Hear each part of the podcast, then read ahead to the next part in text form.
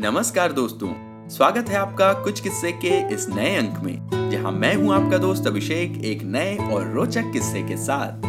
तो किस्सा कुछ यूँ था कि जब चाइना पिक्टोरियल के नक्शे से पूरी दुनिया चौकी, लेकिन भारत सोता रहा। दोस्तों ये किस्सा सन उन्नीस का है, जब चीन की एक पत्रिका चाइना पिक्टोरियल में छपे एक नक्शे ने पूरी दुनिया का ध्यान खींचा। इस नक्शे में भारत के हिस्से लद्दाख के एक बड़े भूभाग को चीन का क्षेत्र बताया गया था, जबकि वो हिस्सा भारत का अभिन्न भूभाग था। मज़े की बात ये कि जिस नक्शे को देखकर पूरी दुनिया चौंक गई थी, उसे लेकर भारत का तत्कालीन नेतृत्व बहुत उदासीन और बेपरवाह था। हद तो ये कि वह नक्शा देख लेने के बावजूद भारत के नीति नियंताओं ने चीन के समक्ष कोई आपत्ति दर्ज नहीं करवाई। मगर जब भारत के मित्र राष्ट्रों ने अनौपचारिक रूप से भारत की तत्कालीन सरकार को कहा कि ये आपके क्षेत्र पर अवैध कब्जे जैसा है, तब भारत की सरकार के कान खड़े हुए और वह हरकत में आई। चाइना पेक्टोरियल में छपा वो नक्शा भारत के लद्दाख को न सिर्फ़ चीन का क्षेत्र बता रहा था, बल्कि वहाँ भारतीय मौजूदगी को भी साफ़ साफ़ इनकार कर रहा था।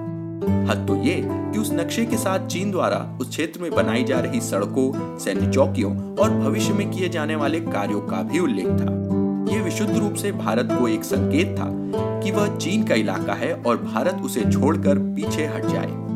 नक्शे से अलग जमीनी हकीकत भी यही थी कि भारत के उस भूभाग में चीन द्वारा बाकायदा सड़क भी बना ली गई थी।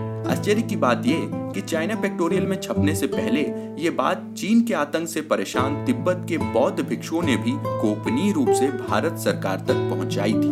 किंतु भारत सरकार ने उन पर भरोसा करने के बजाय उसे महज उनका स्वार्थ मानकर नकार दिया। इसी लापरवाही का नतीजा बाद में उन्नीस सौ बासठ के युद्ध के रूप में पूरे देश को भुगतना पड़ा।